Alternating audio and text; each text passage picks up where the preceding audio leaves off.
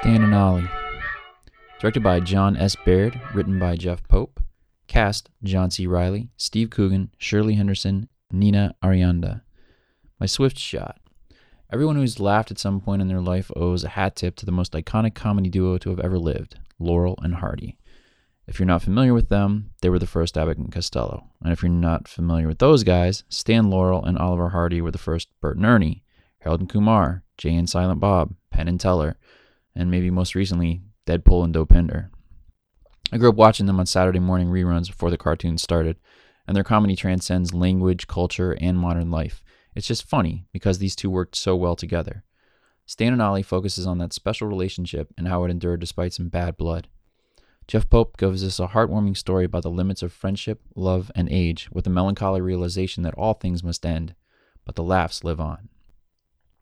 The film starts in nineteen thirty-seven, Hollywood, where Laurel and Hardy have already made dozens of movies, more silent films, and are famous across the globe for their antics in the so-called double act. If you aren't familiar, that's the thing wherein you're doing a bit about doing an act while doing an act. Breaking the fourth wall is the whole shtick. That in and of itself can be funny, but what made Laurel and Hardy special was their impeccable comedic timing. They made everything look effortless, but in reality all their acts were done with a level of professional commitment that's lacking in many entertainers now. Despite their fame and fortune, they have their problems. Laurel is constantly losing his money in divorces, and Ollie has his issues with women, but he also likes to gamble quite a bit. Fed up with never having enough money, Stan Laurel decides to ask Hal Roach, played by Danny Huston, for a raise, and is counting on Ollie Hardy to back up his efforts. But Ollie doesn't, and to make matters worse, he performs with another actor in a film. Yeah.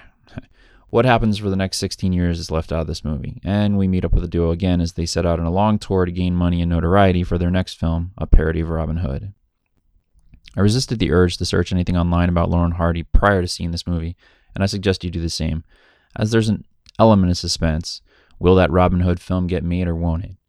Oddly enough, the name of the producer of the film is Miffin, or Muffin, and he becomes the MacGuffin. Stan would have loved that element. Anyway, it soon becomes the obvious that their halcyon days are behind them as they check into a tiny little inn in the middle of nowhere, Newcastle, in nineteen fifty-three. And that's where the story centers around, this last tour they did for audiences and the toll it took on their friendship.